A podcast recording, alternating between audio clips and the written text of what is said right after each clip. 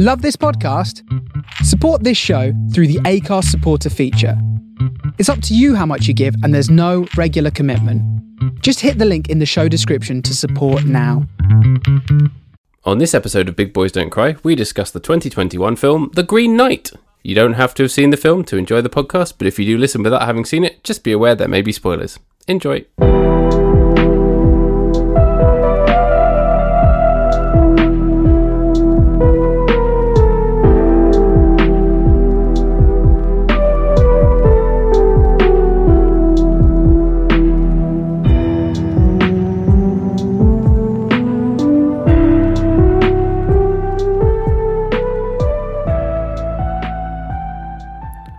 Hello. Is that your like um, medieval ballad voice?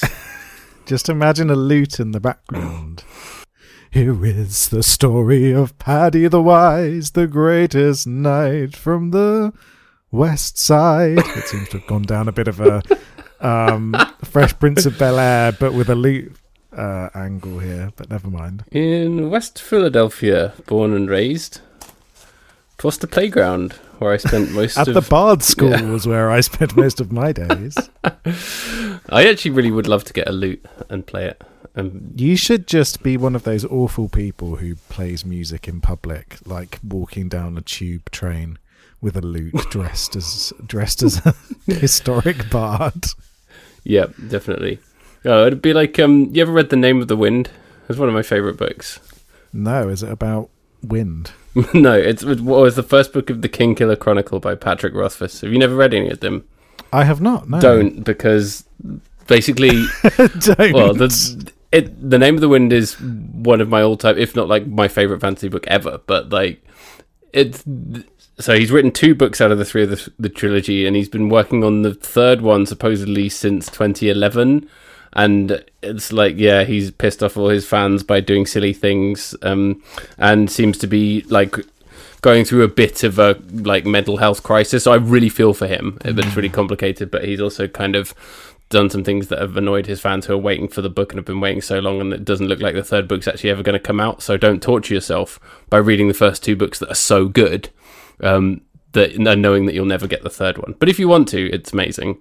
But anyway, yeah, the main character plays the lute, and it made me think that I would really like to get a lute one day. Oh, very good. What kind of irritating things has he done then? Just well, there's I don't want to get into it too much. That He ha- also has a charity called World Builders, and they used to do this annual crowdfunding thing. Um, I think it was actually nearly two years ago now, or maybe eighteen months ago. He had a thing where he said that if it was like a stretch goal, if they reached a certain amount, he would release a chapter from the new book, and they hit the goal and raised like millions of dollars, and like ne- and he's never released the chapter. so it's Ah, just okay. a bit of a dick move, but it's for charity, so you also kind of can't really like take him to task for it because the money has gone to a good cause. But it's like, nah, it's not cool, really. No, that's that is that is kind of disappointing that he'd do that. Yeah, Um, yeah, I was thinking it would be like he he's he's retconned lore in the books. Like actually, it's all in a far future version of Earth, which is one that comes up whenever whenever that happens in a fantasy book. I'm like reading the synopsis of a fantasy book before I decide to read it, and then it gets round to and it's actually in ancient Earth, or it's actually in far future Earth, or it's actually on another planet and a different galaxy. I'm just like I do not care about that. I want it to be a completely made up thing. Don't try and set it in any kind of reality for me. No, just uh, think of another planet. You can think of a planet, right? It's just it's another universe. It's just a different place. You know, Yeah. you don't have to tie it in. There's yeah, there's one fantasy series in particular where it's all like in the future and elves are like evolved humans or some guff like that. Uh, oh, you mean Um, Avatar? exactly, Avatar. It's just like no, don't do that. Just give me give me fantasy. Give me some fantasy stuff. Yeah. Well, then you will like the name of the wind then, because it's there's no like this is on Earth thing. Okay, okay, that's good. That's good. I'll see if the final the final bit comes out. Yeah, I'll probably be talking. We'll still be doing this show in about twenty years' time, and maybe it will come out by then. Let's see what's going to happen first. Are we going to stop doing this show, or is the Doors of Stone, the name, of- which is the third book, is that going to come out? Oh, that's gonna be that's gonna be a, a, a interesting one. I think it's been even longer. He gets compared to George R. R. Martin a lot, who's also like pissed off all of his fan- fans by taking so long to, to do the the last the new Game of Thrones book, and he just like doesn't care, um, so, which is hilarious. But like, yeah, I think it's been an even longer wait for that than it has been for the this the new um, game Games of Thrones book. Sorry, Right. Song of Ice and Fire. Song- Sorry, nerds. Mate, they're the games of thrones. That's what it is. The Songs throne of games. Ice and Fire. The throne, Throne games. games. Yeah. Um, that's what it all is. So, how Yeah. are you apart from waiting for this book? Yeah, really good, really good. I'm really, really happy to be talking about the Green Knight because it was awesome. But before we do that, I should obviously confess that my computer crashed and I lost my recording of the episode we did about Dungeons and Dragons 2000. So we need to do our capsule review of that first, don't we? We do. So unfortunately, our conversation about Jeremy Irons' most iconic performance is lost to the sands of time. Is that the correct expression? yeah, lost to the sounds of time, like Prince of Persia sounds of time. Exactly. Yeah. Film, it, actually, that that is a good question to, as a barometer of this. What's worse, Prince of Persia: Sands of Time or Dungeons and Dragons 2000? Dungeons and Dragons 2000 is far, far worse than Prince of Persia sounds of Actually, time. no. Now that I'm thinking about it, I just remembered that that had Ben Kingsley in it. So, so that's good. I'm sorry, but in the in the in the tiering of how to survive a bad movie, Ben Kingsley beats out um, Jeremy Irons. Yeah, that's true. You know what? I would love to see a film where Ben Kingsley and Jeremy Irons both play like evil wizards who fight each other. That would. That's like my dream film, Maybe we could get them in. It's a prequel to Wizard Cop. Where it's set on Earth, right? But it's not like Earth. It's not the Earth you know. It's it's yeah yeah. That is the one problem actually is that um is is that Wizard Cop the one flaw in Wizard Cop is that it is based in New York. He's a New York cop. That's the problem with Wizard Cop. Yeah. This is this is going back into far lore. If we've got any new listeners today, So we now re- retconning the law of this podcast. We're going to piss off all our fans. Piss off all our fans. Yeah. Spoiler: This podcast does not take place on Earth. No, it takes takes place on uh, the magic realm of Untergrand. That's where we're from. Far into the future, No, two galaxy-brained human beings. no future. Maybe a little past, but time is different. Yep. None of that. None of that stuff. Can't handle it. It just makes me angry thinking about it. Like it, it makes me angry enough thinking about Star Wars being a long time ago in a galaxy far, far away, which means Every time, every time you go to the cinema, that shows up. Boo! Rob's there just booing the screen. because it means that Star Wars is technically a historical movie. It's histo- Yeah, historical it's fiction. Historical fiction. It's the same as Hilary Mantel. Wolf Hall, actually about um, porgs. Yeah, uh, uh, Porg, yeah. Porg Hall. Cool. Someone should do that. Someone should write a sci-fi Star Warsy movie, but in the style of Mantel. That I would be actually love that.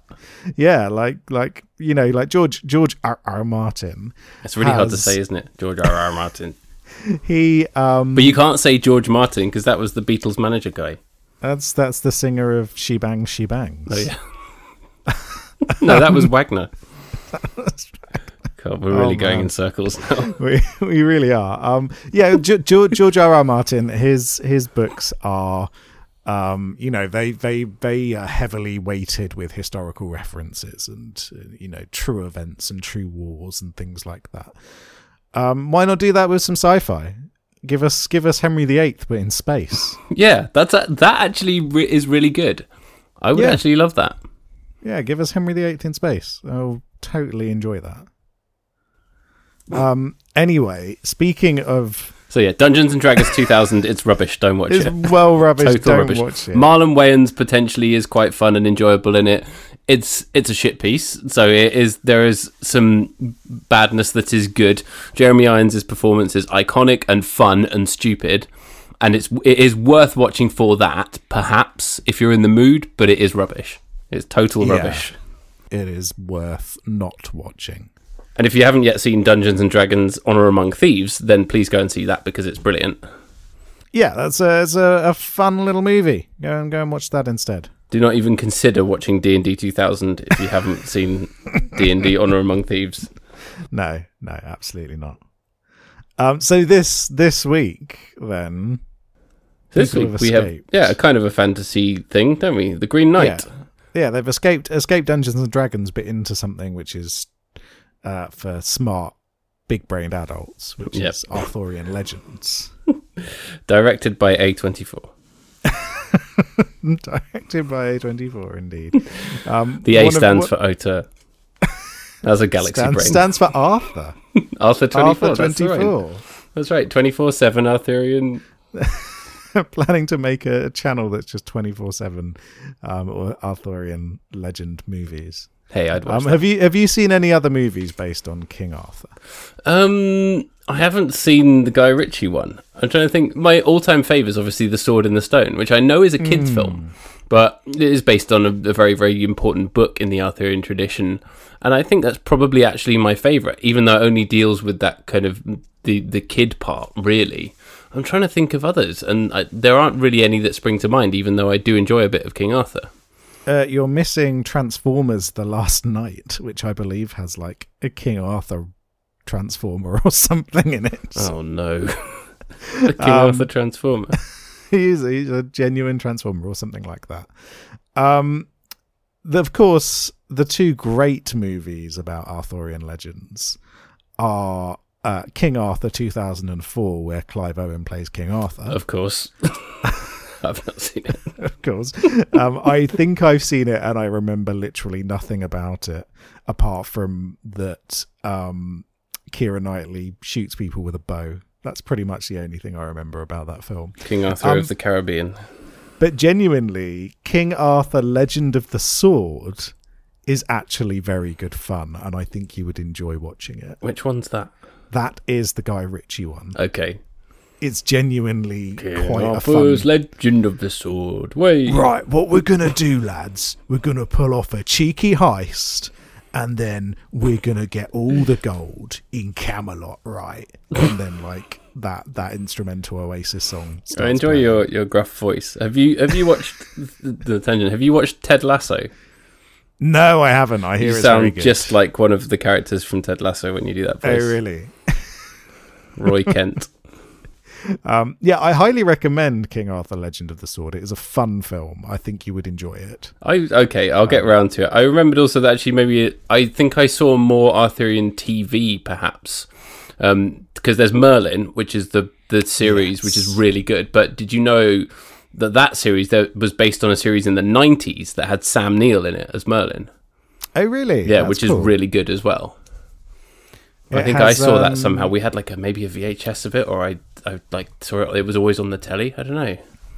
And the the young man who um, The young, man. I, the thing is, you said you said that. I know exactly who you mean. the young man. He was in a good. He was in a good thing. Um, Humans. Did you ever watch Humans? No, what's that? Colin Morgan Um, is his name. That's right. He's the young man. That's also you can't remember his name because it sounds like a guy from accounts. No offense. Um, Humans was a. Um, it was shown on Channel Four. Um, and it's about robots, but they have like human brains. They, Oh. It's like like they're like. Uh, it's when they've introduced like human-looking robots who like help with chores and things like that. Right. So it's an interesting series. I watched the first one and then never ended up watching the other series, but the first one was extremely good. Hmm. he's he's a good actor. I think his performance is, in Merlin's really good. Yeah, he should be in more stuff. However, we're not here to talk about Merlin. No, but the Arthurian context is important because it's one of the more well-known Arthurian tales. But at the same time, I don't think I've ever seen any other film or TV adaptation of it, even though we studied it in the first year of our degree, didn't we? We did study it in the first year of our degree. Um, but yes, the Green Knight. Um, one of those um, Sir, Ga- Sir Gawain and the Green Knight.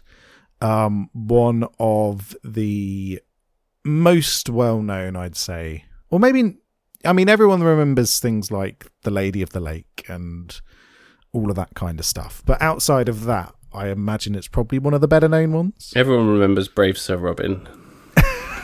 that that definite genuine thing Yeah. um yeah um so yeah they they they made they made a couple of versions of it in the 70s i think Right.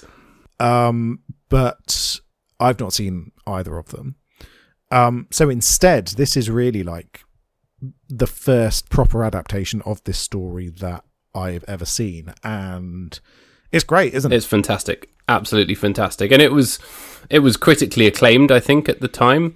Um, but it's it's really yeah, all of that acclaim is completely justified. It's brilliant, as you'd expect Yes, from an A twenty four film. Am I right? As you'd expect from the director of 2016's remake of Pete's Dragon. I know.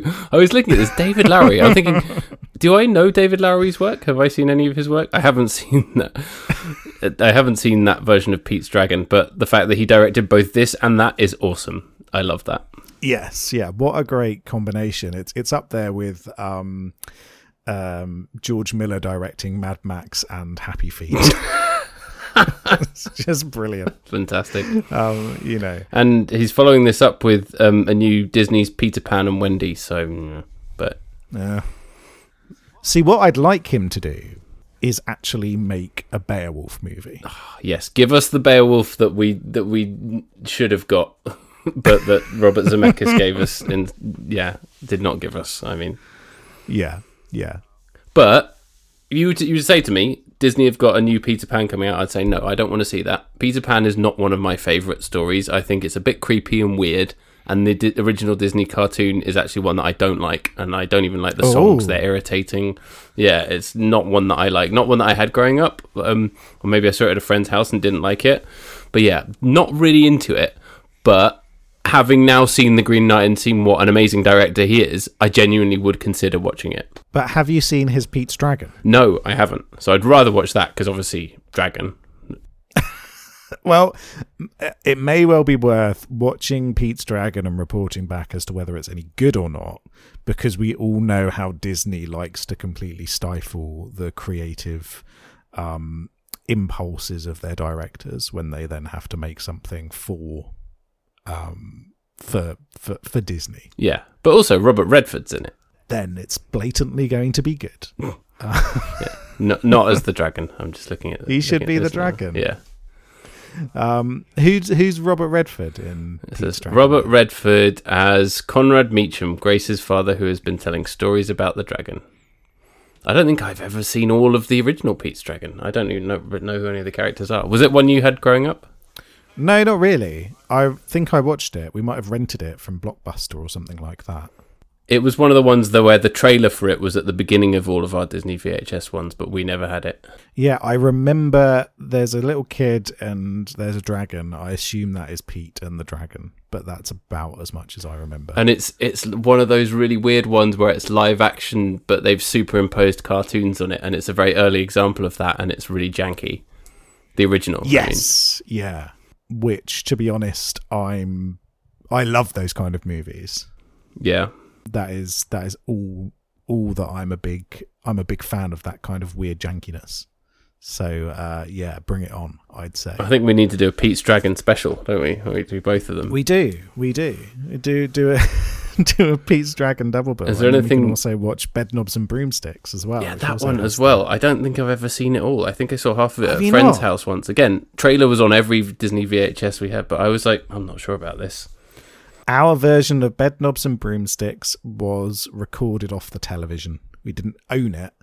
We just watched it on like ITV and just recorded it, oh yeah we recorded a few off the tv as well like the horrible pirates that we were. No, we had my dad taped Robin Hood off the TV for me, the Disney one, and it started like about a third of the way through. So for a long time, I hadn't seen the first third of it. I used to love, and this is such a weird nostalgic thing. I kind of miss it. Um, when you're watching back a video that you've recorded off the television, and the video's like 15 years old now, and you get all of those old TV adverts, and you just get that pang of nostalgia, Yeah. which you don't get anymore because now you know we don't have terribly terrible quality recorded VHS tapes from something that was on at 11 o'clock at night on Channel 4. Um, it's just a bit of a shame that we don't get that anymore. Everything's so convenient. I know it's all there, and the adverts are know. awful now as well. Every advert now is bad. Did somebody say just eat? I hate. Okay, apart from that one with Snoop Dogg, I actually do like that. Uh, I I am not a fan, but the song gets stuck in my head. Mu- much much like moonpig.com's little jingle, Oh, jeez. but not funkypigeon.com. that also has a little jingle, but I don't remember that. Yeah. Jingles were better in the 90s as well. Everything was better back in our day, wasn't it? Back in our day, we didn't have. Well, no, we did have the internet, but we didn't regularly use the internet because we had to dial up to it. It had to go beep, You youngsters, you youngsters don't know the joy that we had in the pre-internet days, where we could watch a video of a film that had been on TV and heavily edited, and every half hour it, and it broke for adverts for chocolate bars. And Toys R Us and Toys R Us. Um, how did we? And Sunny How Delight. did we get onto this? Let's go. Uh, No, no segue. Back. I was going to bring it back to Star Wars by saying back in our day there was only one Star Wars trilogy, and now there's all this Star Wars bullshit everywhere uh, because David Lowery is directing a Star Wars television. Oh, series. really? And it's coming out this year, apparently. Star Wars Skeleton Crew. Oh, I think it's for kids, which I Yeah, suppose makes sense because he makes. Jude Law as a Jedi, Okay, he's worked with Jude Law before, I think, on something else. has he? Yeah. It is part of the Star Wars franchise, taking place in the same f- time frame as The Mandalorian, and its interconnected spin-offs after the events of Return of the Jedi. It's a coming-of-age story. Okay. Hmm. We'll see. And again, now that I've seen how he directs, I'm interested in that. I'm never going to be able to watch all of the Star Wars content, but I'm genuinely would like to give that a go. Apparently, um, he's directed an episode, as has the Daniels. Oh, okay. So that's cool. Ah, So we'll see. I'm. I want. I mean, all of Star Wars apart from Andor is for kids. yeah. Um, but I feel like when it leans too much into being for kids, it kind of loses its way a little bit. Even for kids, if you know what I mean. I don't know what you mean. The the series when it turned out Darth Maul didn't die and he's like a spider half spider guy cartoon. That that's that's very very grown up galaxy brain content. I remember I, I was on Twitter the other day and someone was saying, Oh, you all say that this Star Wars animated show's for kids, but look at this scene and it's just like, oh, a character got killed. Okay. That doesn't mean that it's not for kids. Kids can see people dying in things. What do you think happens in literally every Disney movie? Yeah. I'm trying to like yeah, and that's the thing. Even reading like picture books to my kid, it, full of death is just of death. everywhere. Yeah. you can't avoid it. and th- and that's part of the the point of those kind of stories is getting kids to understand death and things like that is you know it is a part of these fables for a reason Yeah, so it's like saying saying that this is for a, this is for adults because it's got someone who dies in it it's like no but i would say that the green knight is for adults unless you want to show your children some very not for kids scenes. You know what I'm talking about. I'm gonna bring up the jizz cloth. yeah. You think are they going to show it? Are they going to show it? Yeah, they, they show show. it just for like the perfect length of time. Um, you won't. There's a, Yeah. a kind of sex scene. There's a sort of sex scene, and then it's a very unsexy sex scene, and then quite fittingly it ends with a shot of jizz. Um, and you think, okay, great, thanks for that, mate. um, but it does show how truly wonderfully weird the Green Knight is, isn't it? This is a very strange movie, and it's all the better for it. Oh, absolutely. Yeah, it's not a straightforward film by any means, but I don't think it's difficult to watch either, and it, I don't think that it's deliberately obtuse either. It's just like suddenly the fox is talking. You know, you're, you're three quarters of the way film and the, through the, through the film, and now the fox is talking and telling you to turn back. Yeah, yeah. uh, but the thing is that it's a it's an Arthurian legend. Of course, that's going to happen.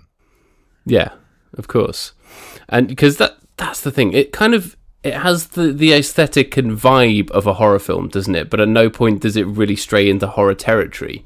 There is some nasty stuff, you know, and there's some scary stuff in it, but it mostly does feel like this kind of heroic tale, but told more with the tools of the cinematic tools of horror, and that could be awful, but instead it's brilliant. Yes, yeah. It's it's not you know, it's not a it's not a horror movie in the slightest, but it uses that tension and it uses that atmosphere effectively as and when it needs to. Um, you know, there is this otherworldly quality to the magic and the unnatural in this film, which I think is very effective. Yeah, and it's dark, and the the score is is very much like a horror score, but it's it's really really effective, and it's not overdone at any point. It's very very subtle, but there there's a lot of kind of soft softly creaking dissonant strings that really really bring things to life when it, the the screen is very very dark but it feels bright because that music is underpinning it do you know what i mean Mm, yeah, absolutely. It, creates this sort of tension in a really effective way, and then it sort of shifts into this very atmos- these very atmospheric moments as well. Um, it's yeah, it's it's really well done, really well done. yeah And so it does follow the legend. It follows the story of Sir Gawain and the Green Knight. But it does tweak things here and there, doesn't it? Whereas the original Green Knight fable um, has a sort of innocence to it, which was often typified his character as a knight. Um, it kind of inverts that and does some darker things with it along the way, which is a quite interesting decision to make, I think. Yeah, absolutely, and it's it's in no way trying to be a faithful adaptation of this 13th century poem or whenever it was whenever it was written, but like it is a faithful adaptation because it tells the same heroic story in a way that is highly is fully appropriate for a modern audience. But it, it hmm. does it he's not heroic at any point is it? you you kind of you and this is partly down to Dev Patel's performance which is fantastic you can Yeah. see the kind of every time his face is on screen and a lot of the time it's a real close up on kind of the, the his face at an oblique angle while he's sweating or like you can see the anguish on his face and it's uh, the whole time you can tell he's actually really struggling with this and there's not a lot of dialogue like a lot of it is hmm. told there's no kind of long monologues or anything about how how much he's struggling. It's just kind of like the odd throwaway line like i'm not meant for greatness or whatever but he's just kind of carrying out this quest anyway. Whereas you know the the original poem is more of a heroic narrative i guess but you still see him very much as a hero. Yes, yeah, absolutely. You know, he's this flawed character which is is interesting because I'm I'm going to put my Arthurian legend hat on here and put on my little tweed jacket and cardigan. Um you know that I'm going to stop talking like that now because I think it will drive listeners insane if I continue doing that. yeah yeah But um, but just imagine that I'm continuing to say this in my Keir Starmer voice, and so essentially his character in the legends takes this really interesting shift that's almost to do with like the cultural change and i might be completely talking out of my arse here because it's been a while since i talked about it. So if we do have any legend uh, uh if we do have any legends listening if we do have any absolute bloody legends listening to oh us, i'm a legend mate. um, if if we have any um, experts in in in the Arthurian legends who wants to correct me, please do do um, get in touch. But I seem to remember that where he had that initial um, and at the time of this fable coming out, had this sense of being um, this more naive but idealistic knight um, with lots of piety around him. Over time, and because of those cultural shifts in the landscape, he sort of turned into this more um uh sort of um cautionary tale almost Hmm. and what's interesting here is that they've kind of embedded those two sides to his character into one here to tell this quite comprehensive story about him. And obviously at the end it's very shifts from what the kind of fables say and what the this key story says. But it's quite interesting the way they're trying to embed these very very disparate elements of this this um this mythological character. Um am i going to get in trouble with with far right white supremacist weirdos in this country by saying that Gawain and and the Arthurian legends are made up? Maybe yeah are we going to get letters we're gonna get saying, culture it's warred." all real. It's all real. This is wokeness saying that the round table didn't exist. King arthur was a definite real king. He was killed by the french. Bloody french. Bloody foreigners. He was killed by the eu bloody We'll dose that.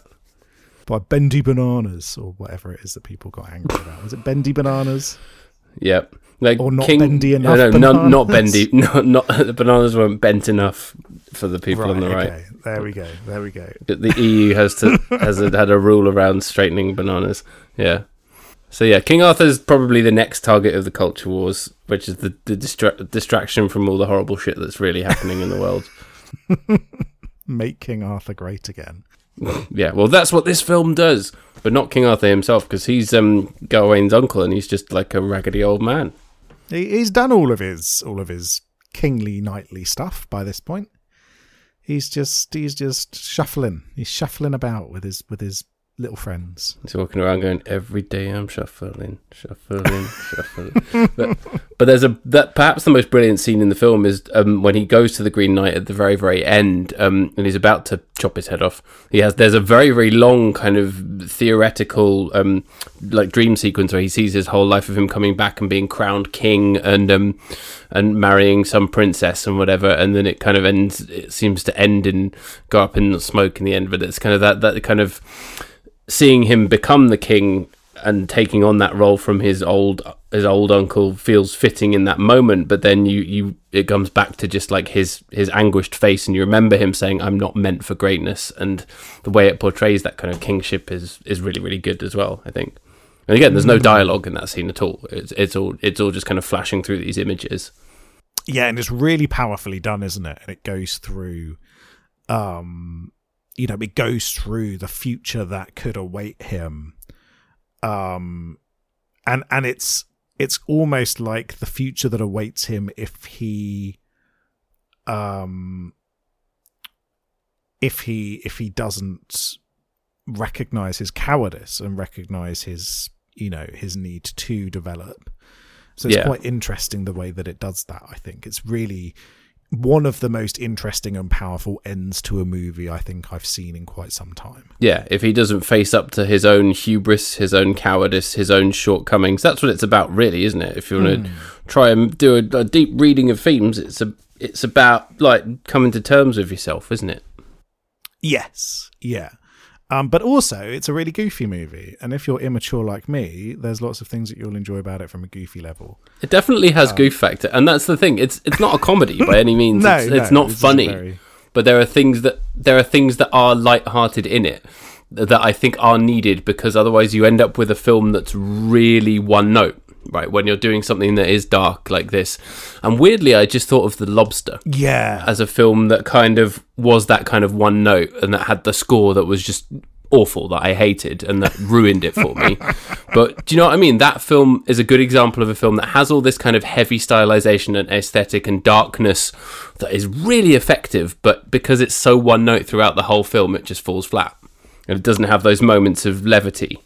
Whereas i enjoyed the lobster a lot more than you Yeah, you did. Um, and I found that levity and the absurdity of certain moments. Um, but I see where you're coming from. Um, you know, you've got those moments where like the the fox gets let out of the of the bag. Um, Yeah. and you sort of it's like like that light-hearted element, or those moments of wonder, like coming across the giants, for instance, where even though this is a movie about a failed, you know, the adventure doesn't feel like an adventure um, because it's almost just stumbling from bit to bit to bit to bit, yeah. it does still have those moments of of a genuine sort of awe, which I think is is good that it has those moments in it. Yes, and it's it's weirdly episodic, isn't it? And it has these really fantastic sort of stylized title cards that I love that just crop up every now and now and, now and then. So it's like now you're on to the next verse of the epic poem, mm. and it, it clearly loves and wants to pay tribute to that kind of that epicness that you have in fantasy and in Arthurian legend, doesn't it? Through, but it, it sees that more as an aesthetic choice than a thematic one. Yes, yeah, absolutely, absolutely. It's yeah, it does. It frames it all in such a way that it feels like this great thing, doesn't it? Which I think is really interesting. Yeah, and then it's like he's going gone on to the next bit. He's crossing some barren land, talking to a guy, and then the next thing he's getting beaten up and left in the forest. And you're like, okay, that's actually kind of underwhelming. Which has been a while since I watched, since I read the the initial story, but I don't remember that happening there. And equally, they they they they put in, oh, it's not an accurate depiction of Sir Gawain and the Green Knight, naught out of twenty. Um, and also they put in um the the story of Winifred, Saint Winifred, as one of the chapters here, which is which works quite well because it does build a sort of um, character progression for him. It's quite an interesting choice. I don't does does Gawain have anything to do with Winifred? Is that a thing? I don't think so, off the top of my head. I mean, again, I haven't. I don't think I've read the, the source text since we studied it at university, but I don't think so. No, It's definite. It's definitely not in there. But I don't think the the story of Winifred has anything to do with with Gawain the knight either, does it? no. Isn't it that she was going to become a nun? Angry man decapitates her, and then she's got to find her head, she's she she yeah yeah that that's basically it, isn't it? something like that. Yeah, I'm Um, not sure. Yeah. So, yeah, it's, it's an interesting, an interesting sort of depiction, and um, I I don't know whether, yeah, I don't know whether there is any mention of it in the book, not the book, the poem. I wonder. Maybe I have to go back and reread it, but at the same time, books are for nerds, particularly old books. Especially, yeah, the older the book, the more nerdy it is.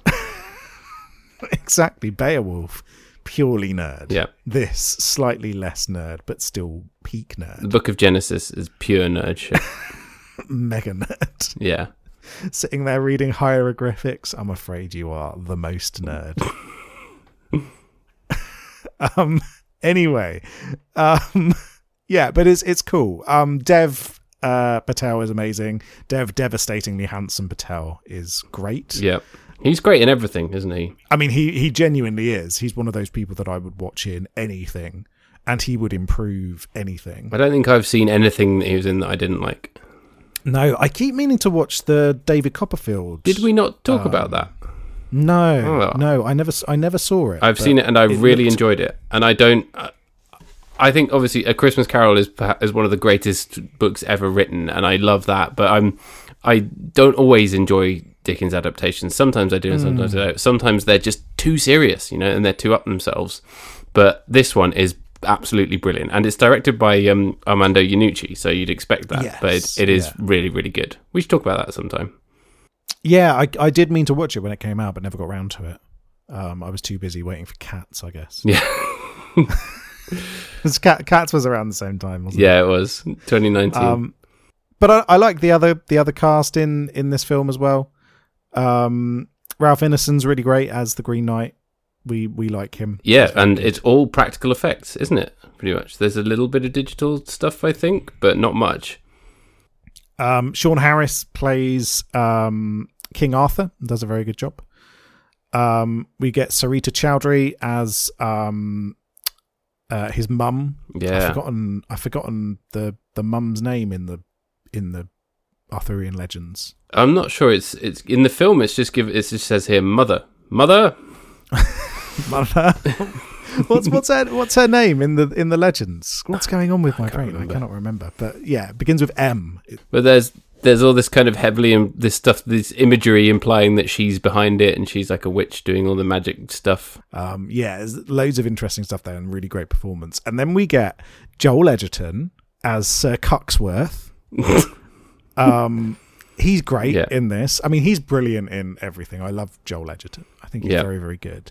Um, and then we get a dual performance from Alicia Vikander, I know. Um, which It's is like it's, it's it's her again. What what's going on now? Yeah. which is which is great and again it ties into you know th- there's all of this duplicity in the the the source material about who these people actually are who is this lord who is this lady uh, that he meets along the way um and they sort of tie that back into this and it sort of ties into you know what his desires are and what his beliefs and virtues are and that kind of friction yada yada yada. It's all all very thematically heavy. Um, but the key thing to take away from this is that Alicia Vikander can't particularly do a Brummy accent very well, it's it's hard to do for anyone. which is really difficult, particularly if you're not from England. Look, if you're not a member of Slade or Ozzy Osbourne, then yeah, if you're not a member of Slade or Black Sabbath, then it's probably going to be hard for you. Which, yeah, fair- you know, it is a tricky one to pull off, but it is quite funny her accent, and I enjoyed the bad accent. I didn't mind it. I thought it actually brought some of that levity. But apart from that, her performances are really good, and you don't mind the dodgy accent. Um, and again, that dual performance is is always tough to pull off and and pulled off effectively here.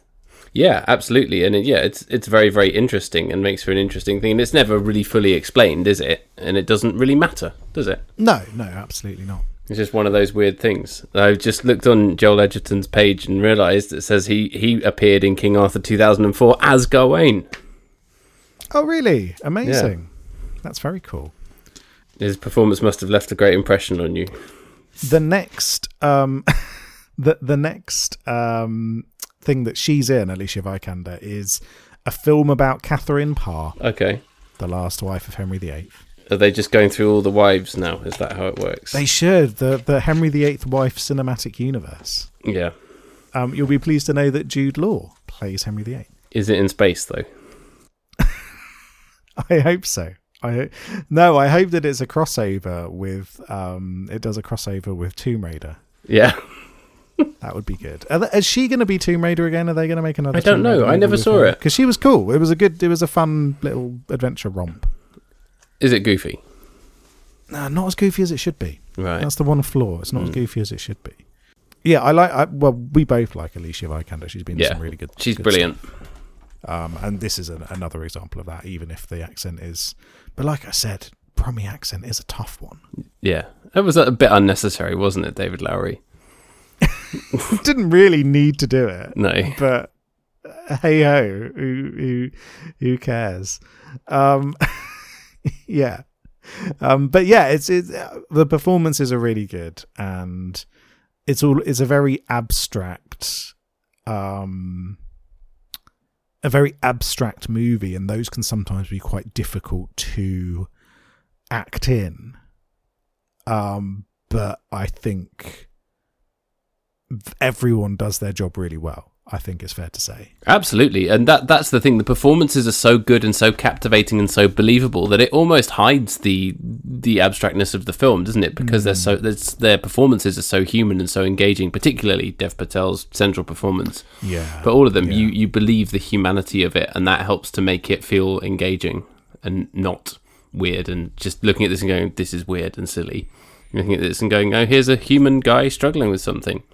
If I saw Yeah. a fox at the mouth of a cave, I would invite it in. if I, if a fox told me to go home, I to be honest, I'd probably listen to it. I think the fox would probably know something more about the situation than I do. Yeah. Um, There's also a moment when Alicia Vikander says to him, "Do you like books?" and he should have said books of a nerd. She said, "No, I'm not a nerd." I'm not a nerd. I'm a cool boy. Um, but yeah, I, th- I think you're completely right about how the performances help give this humanity to this film because otherwise, when you have a film that feels this abstract and does have these very experimental moments, it can almost feel like a feature length perfume commercial. Yeah, yeah, Um, but this avoids that because there is that driven element to it that helps you feel engaged throughout, isn't there? Green Knight by Dior. I'd wear that fragrance. Yeah, exactly. I, I imagine that Ralph Ineson always smells really nice, actually. Oh yeah, it smells like some cut grass and like fresh Yeah. leaves. The Green Knight is so good. Yeah. Like as it not well, the film is very good, but the his the the Green Knight himself mm. Is amazing. Whoever did the, the costumes or Yeah. practical effects deserves to win the to have won the Oscar. I don't know if it won any awards or anything for it, but it absolutely deserves to.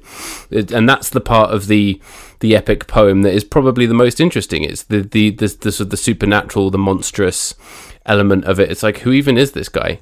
And and then you see him and you're like, well, it's an incredibly imposing figure, but it also kind of reminds me of Treebeard from Lord of the Rings in a in a good way, mm. you know? Mm. Yeah, absolutely. There's something so real and grounded about the fact that it has those practical effects in place that really helped sell it. Um, and you know, it ties in so perfectly to the performance as well. It's yeah, it's really great. It I don't think it got any big Oscar nominations or anything like that. Which is a shame because it's great. Well, that that first scene where he rides into the Mm. court and yeah, it goes through all that all that stuff, and he's just there on his horse in the middle of the court. It's brilliantly shot. It's really, really well it cuts together, really amazingly. It's, he just is so imposing, and the way it shows all their reactions to him in quite a subtle way, and it uses the score is really good, but it uses silence in a really good way as well. It's yeah, it's it's Yeah. brilliant. Yeah, absolutely. Um, and we can talk about how this movie was successful financially as well and critically successful. I mean, Oh, it was successful yeah, I mean, financially. critics Good. loved loved this movie. The critical response was phenomenal. Um, people people adored it. Apart from a few bell ends. If you don't like this movie and you're a film critic, then You know, I have to now go and see if Peter Bradshaw reviewed it. you've got to. You've got to. Um, but it also did succeed financially. I mean, this movie was never in any doubt of being a success financially because I think it got immediately put onto Amazon Prime.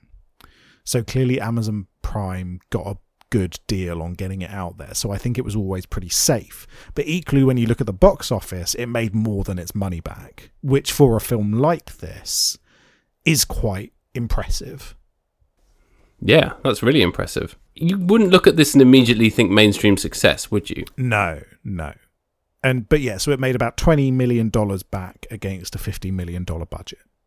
Um, which again, when you think about how little that costs in the grand scheme of things for a movie that this impressive to look at, it does show that you don't have to spend all the money in the world to make an artistically powerful film. Yeah. Um, Bradshaw gave it five stars. Oh no, I've got to rethink my love of this film. I think we have to delete this episode immediately. Um, but it didn't go down so well with audiences. Oh, yeah? Um, I noticed when I went to go watch it on Amazon Prime that it only had three stars out of five. you know, I noticed that as well, and I thought, oh, Yeah. that's strange. Um, when you look at the um, the audience score on Cinema Score, they only gave it a C plus Right. as a score. Must try harder. Be more historically accurate next time. I don't think it's the historical accuracy that did it in. I think it's the why is this knight not cutting off people's heads? This is ridiculous. Blah blah blah blah blah.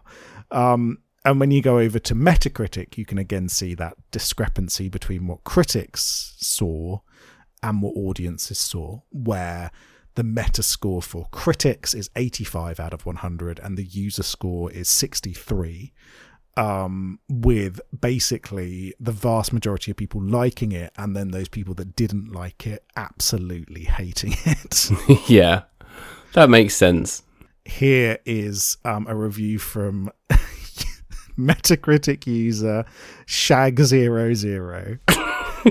that I thought Is that Austin. Powers' pseudonym? Uh, absolutely, or just a fan of carpeting. Um, this nonsense of a film is less interesting than staring out of your window to watch the traffic passing by. The writing slash script is poor and badly received. The ending is something you wonder about, about whether it is connected to the body of the film. This is without doubt the worst film I have ever seen. Thank you, Shag00, for your Thank you for using words that you think are clever but are not. your very, very, uh, very, very thoughtful um, response here. Um, here is a review from Milkman. Just Milkman. Um, beautifully shot drivel. the Mulholland Drive of historical fantasy, avoided all costs. And actually, I've never seen Milkman- Mulholland Drive. Milkman hits on a very interesting point there because as someone who has watched Mulholland Drive and enjoys it, this does have a similar kind of atmosphere. So yeah, I'd agree with you, Milkman, even though by not liking it, you've proven that you're an idiot. Um, so I would read out uh, a review here from Va One, um, because uh, it's hilarious. I don't know if do do you mind me having a little bit of a, a, a run through? It's a relatively long one. Yeah, do it. I'll edit it down if need be. Sure. Okay. Um. okay. Let's let's start with. There are certainly two ways one can look at this movie. One can look at this movie. By the way, trying to sound very very smart there. I will start from the perspective of a person who has never read the poem. This movie is a solid piece of art with some great thinking involved and with good acting as well. However, this is where it stops. As a person who read the poem and wrote a great essay on it, I am utterly disappointed. I really want to hear your great essay, Va one. um, first things first, Arthur's sister is Indian? Question mark. Oh, here we go. Here we go. um, Um, also, Gawain is not the son of Morgana Le Fay, but a son of Morgause, according to the whole Arthurian cycle, which Lowery decided to disregard and just make a movie on one piece of work. Imagine Second- that. Imagine taking one isolated piece of work to make a movie of it instead of making a movie what of like the entire Arthurian tradition. Um, uh, second of all, the scenes with bandits, bandits, Bandits. uh, giants and a fox are, made, are made up, not are made up, which would be fine if they actually brought something to the adaptation, but they did not. So I consider them useless in the sense of this movie. Um, I'm not going to continue with, with the rest of it because he then gets really, really angry about the bit with the Lord and the Lady um, for a very long time. Um, but basically, yeah, I think the key part of that review is that he doesn't like that Arthur's sister is Indian. Yeah, you kind of lost me at that point, to be honest. That that's that's where the real element of your uh, three out of ten review came in, mate. I'm afraid. Um, but yeah, so so it did have this really. Um, I think there's people who.